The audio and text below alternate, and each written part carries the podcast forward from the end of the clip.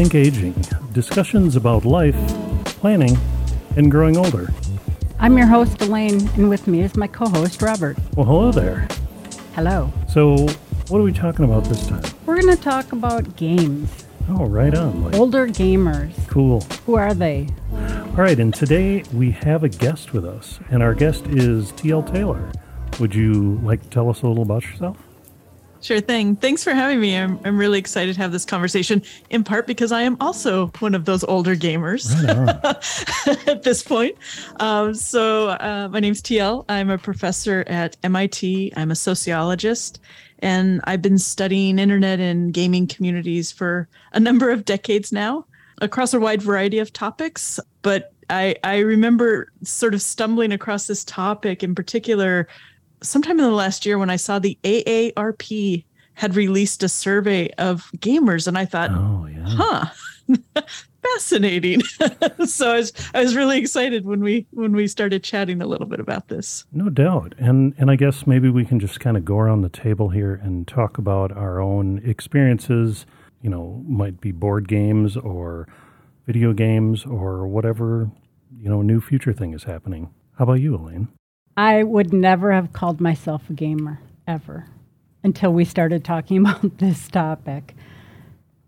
I shy away from combat type games or competitive games. And I think our D&D games, you kind of got me into D&D Yeah. a number of years ago. And they're cooper- it was cooperative or it was kind of a uh, together Right. Kind, Kind of a of group game. storytelling Right. experience. And I still wouldn't have called myself a gamer. So what changed? We started talking about it. You called me a gamer once I started playing Animal Crossing. Right. Yeah, and you've played Animal Crossing just about as much as I think anyone can, right? Probably. We may need to compare ours, Elaine. I don't tell that to people easily. And you know, No shame. I mean, you're not just playing video games. Like we've, as you mentioned, we've played Dungeons and Dragons quite a bit, and you are like one of the best Dungeons and Dragons players I've ever really encountered because you get wholly into the character. You know, because some people play Dungeons and Dragons just kind of as a a bunch of like paper and books and dice game, which can be fun. You know, you can kill some hours that way. But you created a character that you really kind of like entered into. She was me. Yeah. And and it really gave the story a lot more meaning because in the past when I'd played this game with people, the things that we would imagine are like we're going to go fight some orcs and find some treasure and maybe a magic thing. And it was hard to engage the kind of like, you know, teenage male group that I played with quite a bit in any sort of like bigger picture story arcs or like a political intrigue or you know anything like that and it's been just completely different playing with you because you're just like so deeply engaged with the story and helping to form the story Well, I mean, you brought me into D&D with handing me like figure out your backstory. Let's draw a picture. Right. I started a journal for her, you know. So the inspiration came from you. yeah no doubt so you've got that in your pocket and then we've also played uh, this game called fall of avalon which is a tabletop game that has a map it's got miniatures it's got cards and dice and books and it's a super gritty like dark world where you're just like we have been basically losing this game for about two years you know just trying to like slog our way through the story because the story is very good I, I think in our discussions, a thing that came up that I hadn't really thought about before, but we played a lot of games with the kids and with their grandkids. that's true And one of the games that we play is actually a combat competitive game called Tekken. oh yeah yeah we have played quite a bit of that I actually really enjoy that because I can actually beat you at that. Yeah, you are extremely good at playing that. I'll just jump in here for a minute and talk about my background in gaming because it does involve coin operated video games like that. Um, I had first started playing games like playing Pong in like 1973. Um, and then from there, once games like Space Invaders and Asteroids and Pac Man came out, I really got into that world of playing the coin op games and especially in the kind of communities that would surround it because at first when I saw these games they were just like in a bowling alley and I was going like with my parents they were in a league and I would just go look at the video games. But then shortly thereafter video arcades that were like a standalone kind of like little store that was full of coin operated games began to pop up. And you would go in there and you could play the games and be with people your own age and then also kind of you'd kind of notice like who was really good at the games and you'd start to like watch them and maybe get to know them and like get them to talk to you a little bit and i received so many incredible tips from people that would you know they would benefit me as a player because at that time like the economy of gaming was based around quarters so you're paying 25 cents to play a game that you might play for four or five minutes, you know, if you're good at it. And getting those tips and like building community with people would allow you to like survive a little longer and get like more out of your money. I was really trying to get the most for my entertainment and I really enjoyed the the video games so much because this was before computers were in the home. And and I guess I'll just kind of wrap this up and say I went through the Apple IIe world and then got into the PC gaming world. And that kind of led me into the career that I ended up in, which had a lot to do with like drawing CAD stuff in AutoCAD because it was that same idea of using the computer to do something, which was super exciting for me. I feel uh, threads of my own history with games in both of your stories. One, Elaine, when you say you never thought of yourself or called yourself a gamer, that's not just deeply resonant with me and that being my own experience, but I will tell you, like in the research, that is like one through line for women is women are often playing way more than lots of folks, but they don't use that tag for oh, themselves, oh, right. that identity marker in the same way. And I sure didn't. I didn't, I mean, our family had board games. So I played board games growing up, but you know, the not not our current renaissance of board games, you know, life and Monopoly and Battleship and all those. Yep. And we didn't have computers in our home. So really the only computational games I had any real experience with before I got to grad school was in the arcade and and honestly, there was an arcade in the mall in the town I grew up, but that place was always a little, I'd go there, but it was always a little scary to me. And there's a really nice, um, there's a really great scholar who talks about kind of arcades as gendered spaces. And I think now having that language, feeling that. So the arcade machines I played were at the pizza place by our house. And that's where i i fell in love uh, with with those. And then had a long period where i didn't play any games. And it was really only when i sort of got online and then eventually in grad school got my own computer for the first time in the 90s that i started buying cd-roms with games or you know they'd have the discs that would have like a hundred games with you know five levels. Oh yeah. and I would just play those endlessly. We we were reminiscing about Zork last night. Yeah, yeah, yeah. Well, it was funny because before I had a computer in my house, I had a job. A year between undergrad and grad, I had a job where, for some unknown reason, there was a modem attached to my work computer. This was in 1980, no, 1990, I guess. And somehow, I don't know how, I learned about bulletin boards, BBSs, and those had games, yeah. right? Like text based. And that was kind of, I, I mean, the amount of time I spent at work on BBSs is, is sort of amazing in retrospect. But now, now, are we going to pull back the curtain a little bit here and disclose that Robert, you and I have known each other for a long time? Oh, that's go fun. ahead. And in fact, I will say one of my only experiences with D&D until I became a professor was one time where you were playing with I don't know if his name is right, Mark, I want to say. Oh yeah. And I remember feeling so I don't think I was playing, I was present. it was a very gendered interaction. And I remember thinking this was incredibly confusing. I yeah. remember a book and papers and lots of very compl- it was intriguing though. I will say i was intrigued but it felt like another world in some sense. My experience from back probably around that same time was that one famous movie that came out about d&d and the college kids and oh yeah. oh yeah. kind of losing his mind and stuff.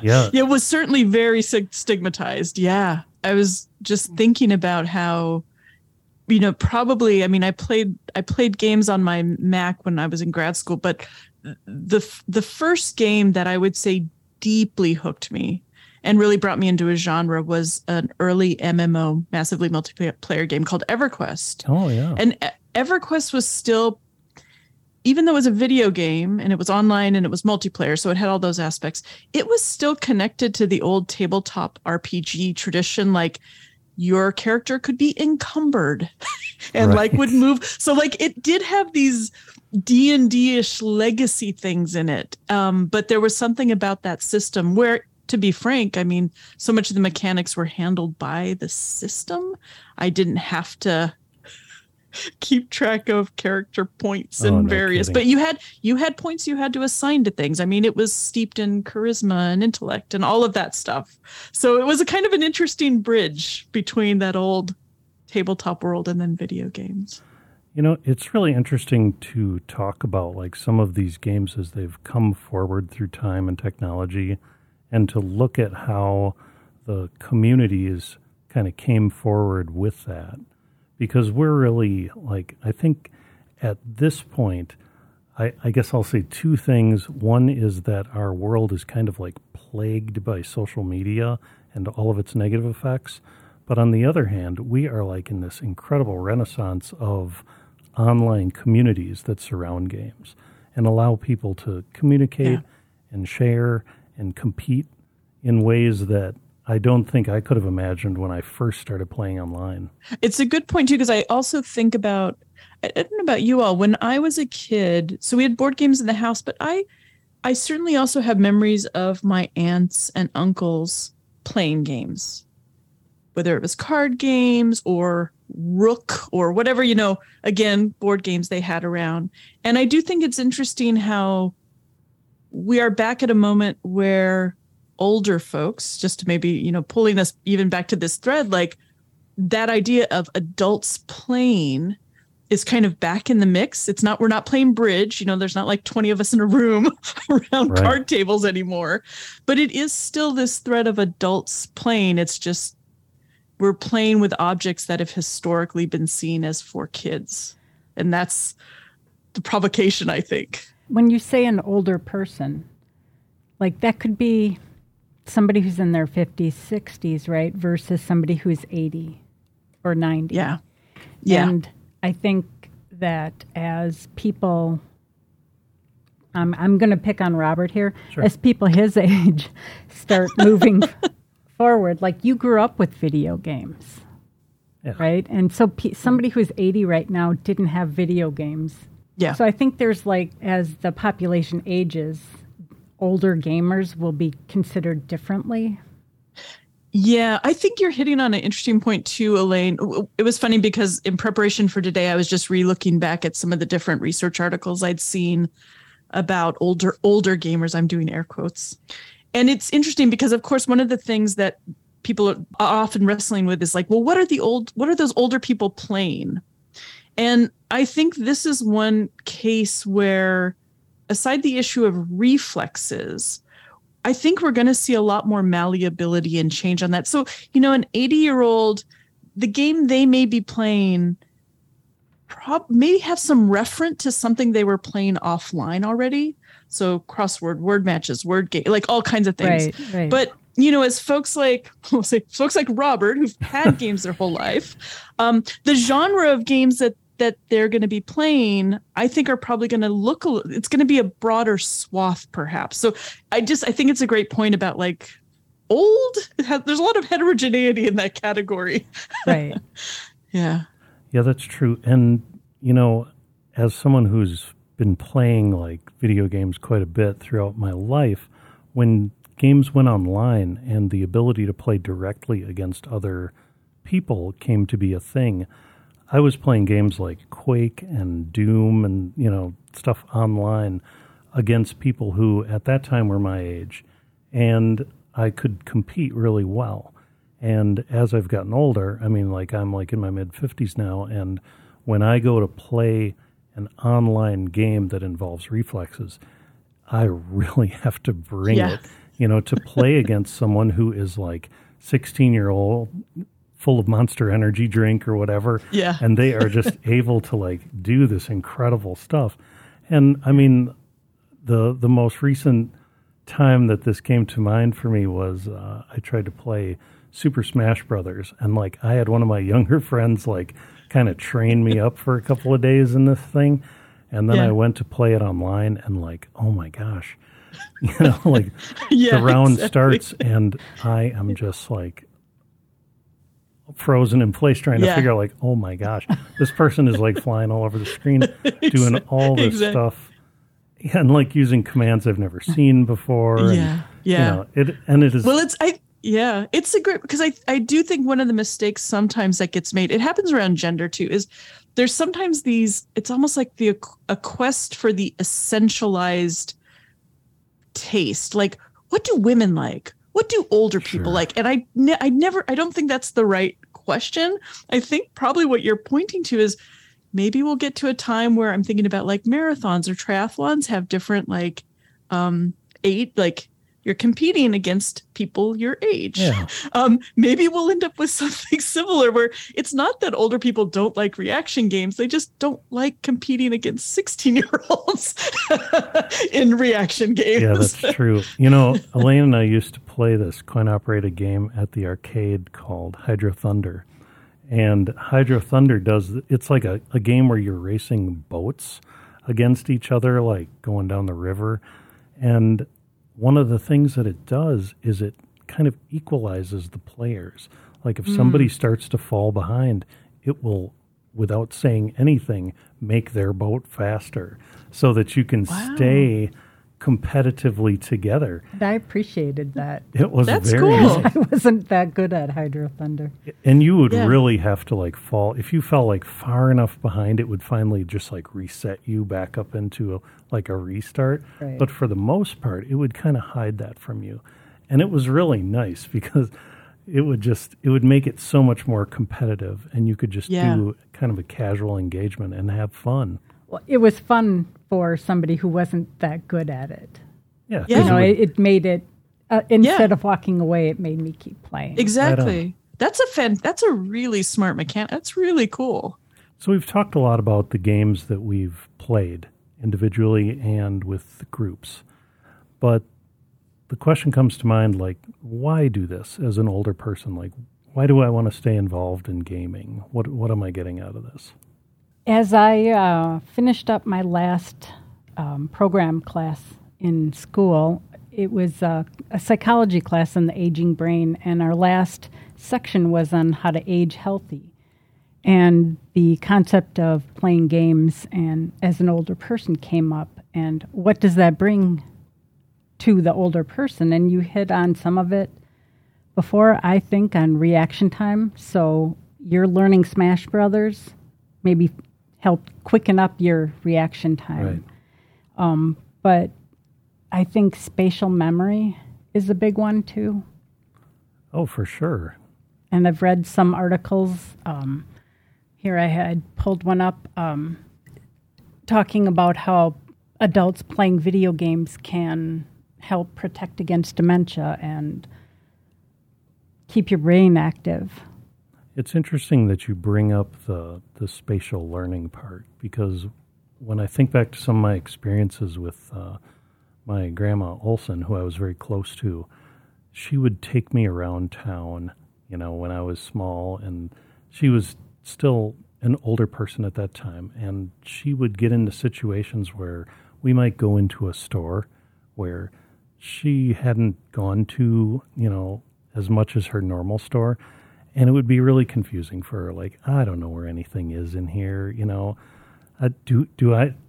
Maybe I should just go back to my regular store because she didn't really have a lot of that like opportunity to do a lot of spatial learning. Where in the way that with like a, a video game, you can go into all kinds of different maps and environments and think of like Animal Crossing.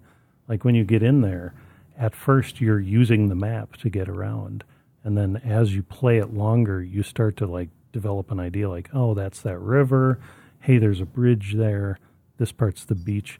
And and those kind of things can be really valuable to to keep exercising in your mind. It's it's interesting as you're talking. I, I hadn't thought of this before.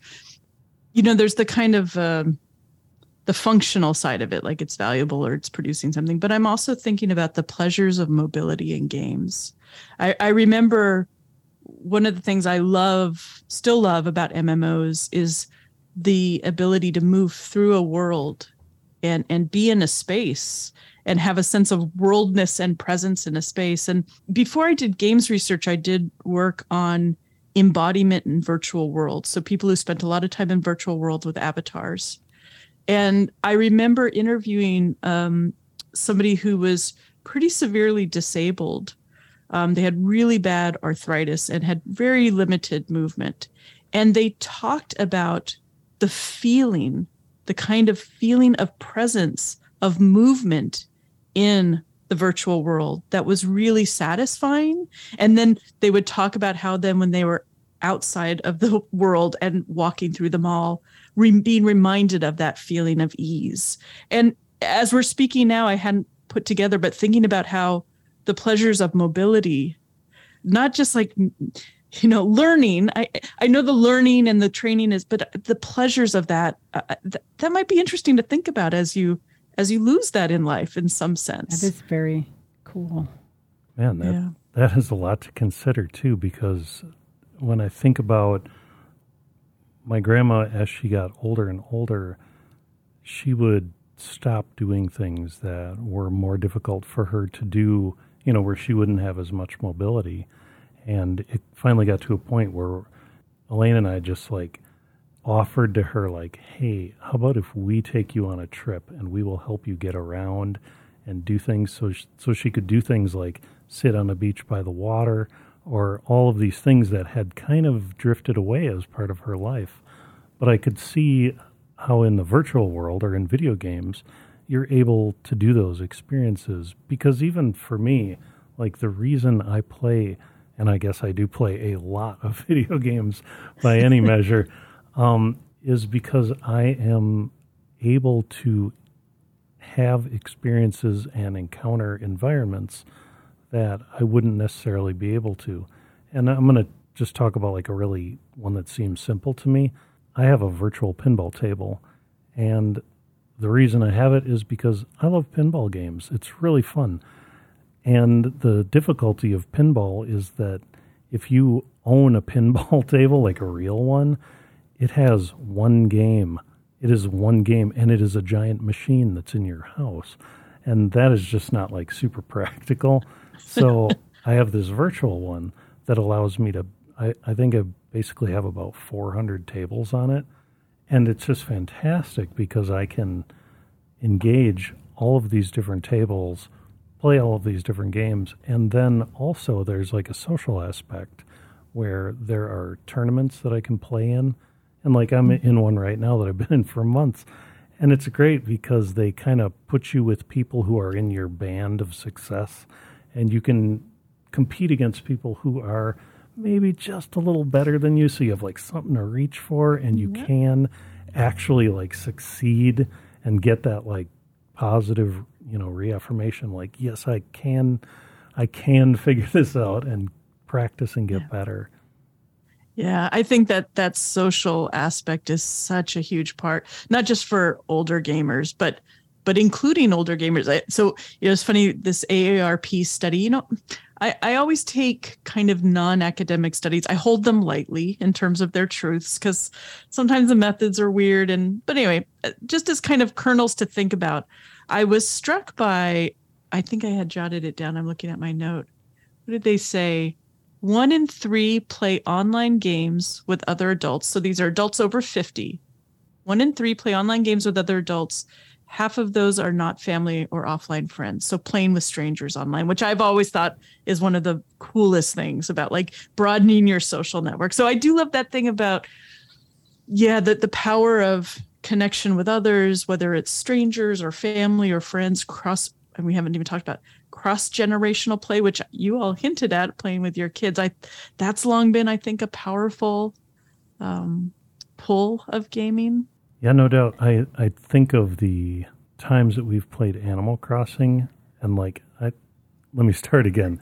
The way that we started playing Animal Crossing was that our daughters were playing it with each other and they had been playing for quite a while, a couple of years.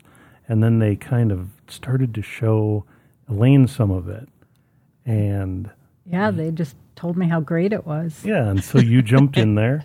I said, Robert, buy me a Switch. Yep.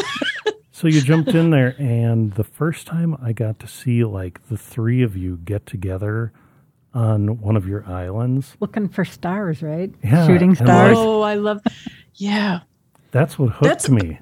but I lo- I love that example, Lane, because I was actually thinking too, when we're talking about space. I think it's very easy for people to think like, oh, it's the really high res graphics. You're in another world. You have a head mount on that I think that experience of space is really profound and beautiful in Animal Crossing. It's aesthetic pleasure of I love I I'm a big stargazer offline. I have a telescope and and I love it in the game as well. That the northern the kind lights. of quiet, the yeah, the, the northern, northern lights. lights. When I first started, there was a bunch of northern lights. I'm like, oh my god, yeah, exactly, exactly. Animal Crossing, I think, is it's such an interesting title I like too. I think the way you can have that synchronous social play, like you're with your kids or whatever real time. But then there's also that asynchronous sociality where like you see their home or they send you mail or there's the, the things left for you. I it's it's just it has that lovely complexity, I think. There's there's lots of different ways to play it. I think that's one of the reasons it's so compelling. Yeah, that's a good way to put it because there really are like you can do things like leave something on some like you could go visit someone's island and maybe you'd be running around together in view of each other, but maybe the person the other person might run off for a minute and you can just like leave something over here for them later. Yeah. And that that kind of thing is leave a note on their little right. bulletin board. Yeah. Exactly. exactly. yeah. So uh, around this topic, I guess I'm just curious to explore the participation that you've had in the Twitch community. Would you like to talk about that a bit? Yeah. So I, I my last book was on Twitch and it, it really it, it came out of just sort of seeing seeing this new website arise and me trying to understand like what's going on there. That's how most, most of my projects are like what's happening there. Like why are people streaming their play? Why are people watching? It is interesting when I was looking up again the in the AARP report. When I look at the AARP report, most of the things they say about why older people play or how they play or what they're playing on, it's all really resonant with how people play. I, I, I think it shows that there's not a huge set of distinctions except there's one one is the so the reactivity that's one area the other one is it seems as if older gamers are less attuned to watching people play. I think they had like two out of 10. So much smaller numbers hmm. of older gamers are watching people play, which surprises me because, you know, the pleasures of watching people play, those date back to the earliest days of gaming, right? Standing around at the arcade, Robert, the thing you were even talking about, or sitting on the sofa with someone. So I think in some ways Twitch taps into something that's always been there, the joy of of watching people play, whether it's experts or your friends. The people streaming play is probably the more complex thing. Like, what does it mean to actually take this thing that was very personal and it's often in your bedroom, your home, and and broadcast it, but it fits with changes in content production on the internet generally and you know i i you think of it as transforming our private play into public entertainment and that's something kind of of the moment as well um i don't do you do you all watch twitch or youtube or do you watch others play at all with regards to Twitch and YouTube, we've watched some Animal Crossing Yeah. and a few other gamers. I'm kind of like our our YouTube curator for our family, I guess. I Yeah. I try to like bring you content because I don't know that you really spend a lot of time like browsing around YouTube looking for stuff to watch. And I, I, guess don't need to. You bring it to me. I guess I do. And I've just gotten to know you really well and understand like what kinds of things you want to see. And now that you're more interested in Animal Crossing and gaming to a larger extent, I've tried to bring you that kind of content to see. We've watched some D and D on YouTube as well. Oh, that's true. We were watching Critical Role for quite a while, that one particular season. Some of the things I really like to watch on both Twitch and YouTube are artists who are creating art. You know, like they might be working either with traditional media, like with a camera pointed at it, or in digital, where they're just like directly streaming their computer or their tablet. We hired somebody and watched them draw some of our D and D characters. Oh, yeah, for that commission. Yeah, that was that was super cool. I don't know anyone our age who watches this kind of content, or at least talks about watching this kind of content. Yeah. I mean, I, I won't be surprised if if we see the numbers of older folks watching stuff on there go up. I suspect it's it's as with a lot of these things, it's just this kind of growth trend a little bit over time. Mean, gaming has become a mainstream leisure activity. So, you know, it, it wouldn't surprise me if if but but it was one of the interesting differences I noticed in kind of demographic differences between older So I've often wondered, um, like, if we ever end up in a nursing home, right? Which isn't something I want, but if we did, like, what's it going to be like by the time we're old enough Yeah. to be in a like? Are we all going to be sitting there with our games and stuff instead of watching the black and white? You know, everyone's in the room watching the black and white video. We're all like playing games now. What I can tell. my Sorry, husband- go ahead. Yeah. No, no, I was just going to say my husband is convinced that having a gaming focused nursing home retirement facility is is the next if if we were smart we would probably all be developing in this and investing in it but of course Yeah. i mean he would be thrilled if he could have fellow board gamers at the ready at all hours Oh, no doubt.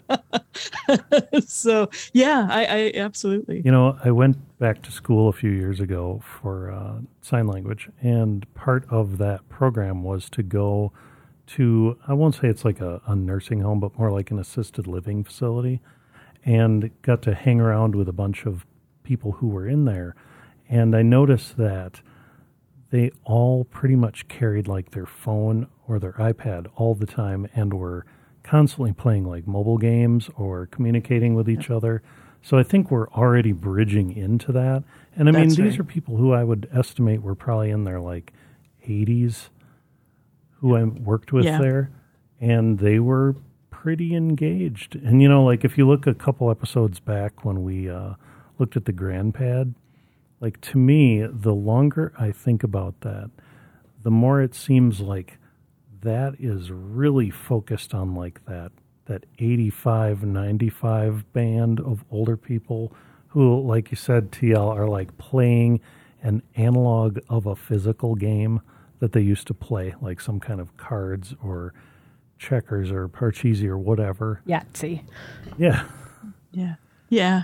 No, it's such a good. I'm so glad you mentioned the phones and tablets that because I do, you know, when we think about the growth of gaming broadly, you know, the fact that it's not just on PCs and laptops, which have a pri- certain kind of price barrier, or physical constraints, you know, whether you have your internet hooked up to your PC, consoles also have a much lim- limited reach. I think the, you know phones tablets mobile devices those have exploded the possibilities for more and more diverse gamers to come in including including older folks. I mean and too uh, you know i think about maybe you all are the same too. Well you know my phone i can set the size of the text. And you know Oh, like for the customizability to attend to um, those things is important and probably is going to become i would imagine i hope game developers become more attuned to those kinds of things Yeah, and you know that is such a good point because this I think this came up in our GrandPad episode where on my iPhone I set the text to the biggest size that it can be because sometimes I don't have my glasses with me and I have to Yeah, look exactly. at this thing. But I've found that in certain applications or games that text size will break the UI. Yeah. And Yeah. the I just noticed it with uh, I use Discord quite a bit, and Yeah. on my phone, like the the big text like just breaks the Discord menu, and you have to kind of like figure out what what part of it you want to be in. And then Yeah. on the other hand, like Discord also doesn't it doesn't make the main chat use the bigger text. So Right. it- it's just Yeah. like the worst of both worlds. No, well, hopefully it's funny because I don't know. You you all have probably seen in the last, I don't know. I want to say five years, the game industry has. It's like game accessibility writ large has gotten on their radar more, and you know they, they there's this really uh, Xbox Microsoft put out this alternative um, input device for otherly abled bodies, and I'm hoping and wondering and fingers crossed that that awareness of accessibility will extend to thinking about you know what does accessibility look like across the life cycle or across different i don't know even sort of cognitive capacity there's all kinds of ways we could think about hopefully that conversation is an expansive one going forward Yeah, because people who are gaming now are going to probably continue gaming. You know, like your Yes. your current like if you're looking at the center of the target of who games in our society, that person is not going to stop now. You know, in the Yeah. in the way that maybe some previous groups had. You're 30 years old now. Stop playing games. Yeah, well, I'm too old for that.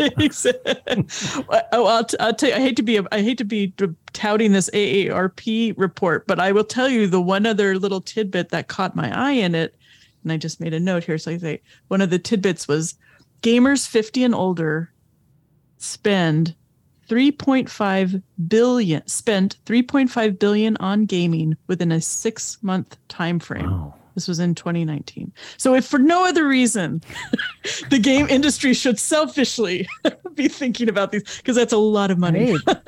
left on the table. Another topic was Animal Crossing being used as death memorials. And I found that to be really interesting and kind of uh, leads to the connection part of playing games or Animal Crossing. So, Animal Crossing New Horizons came up to be um, very popular during the pandemic when people couldn't get out.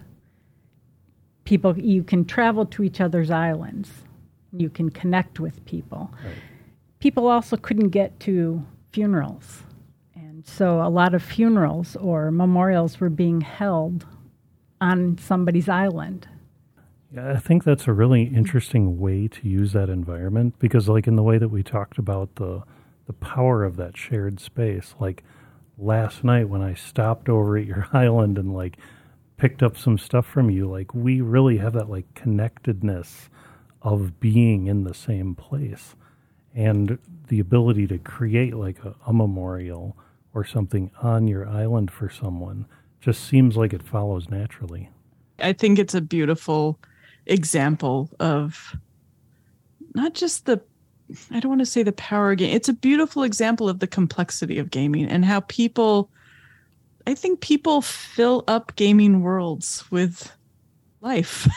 and part of life is also memorializing and death and passing and MMOs have a long history of people holding in-game funerals for guildmates who maybe they have or haven't met them but have passed.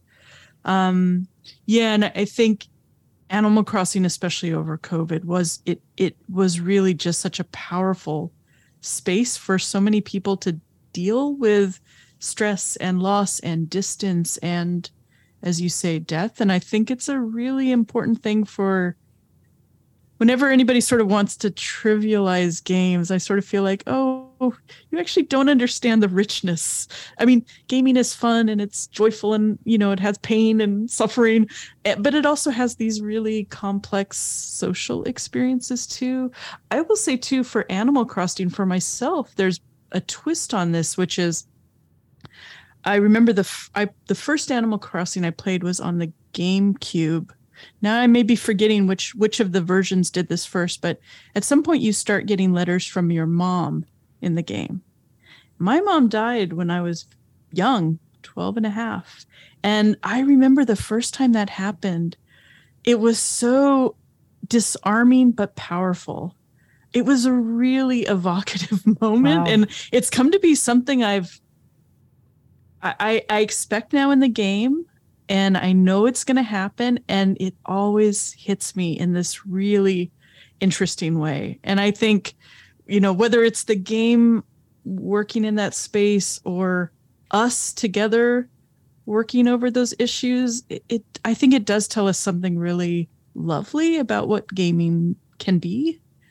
Um, so I, I love that you you brought that one up as a as an example to think about you've really made such a good connection between the the the psychological effect that games have on us, especially when we enter into like the community part of it, you know, and and like even there we're like it's such a personal thing that you can just suddenly encounter inside of a game and also we've got like these group experiences of memorializing someone it is really just more than some fun to have, you know, in a, a time kill. Yeah. I, I think okay, I mean I'm we're still talking about Animal Crossing, but I play it every morning and it's kind of a um, a way to set my day. Every day I mm-hmm. got to go find that bottle and I and I dig up my fossils and I plant my money tree and now the day can start. Yeah. So like the morning cup of coffee. right. I play it drinking my yeah. my first yeah. cup. Yeah. yeah. It's such a great example of calling back to this. Games sit in our lives in so many different ways, at different moments of the day, with different kinds of relationships. And I think again with this theme of older gamers they're going to sit across our life cycle in really interesting and different ways as you know when I think about a life cycle, you know, your leisure time, it's wide and then it contracts and then hopefully it expands again. And so gaming will kind of ebb and flow in really different ways. And I love I love that it can be both really kind of beautifully mundane, this thing you do in the morning, you know, for me, you know, you hit every rock, shake every tree whatever it is you do, all the way to the the really profound connections it can hold in in the death memorials and and passing. So it's it's just it's so, such a rich space. I really appreciate you talking about your mom and how that hit you. That had never crossed my mind that something yeah. like that yeah. could be like a profound experience for somebody yeah yeah uh, yeah to, to get a letter and, and of course you know uh, I don't want to say rational, it's not the right word, but adult me, you know, like I know it's a system and I know it's a, you get the same letter I get. But, if you play that game enough, you get the same letters year after year. You know, she sends you that same mug again the next year, whatever it is.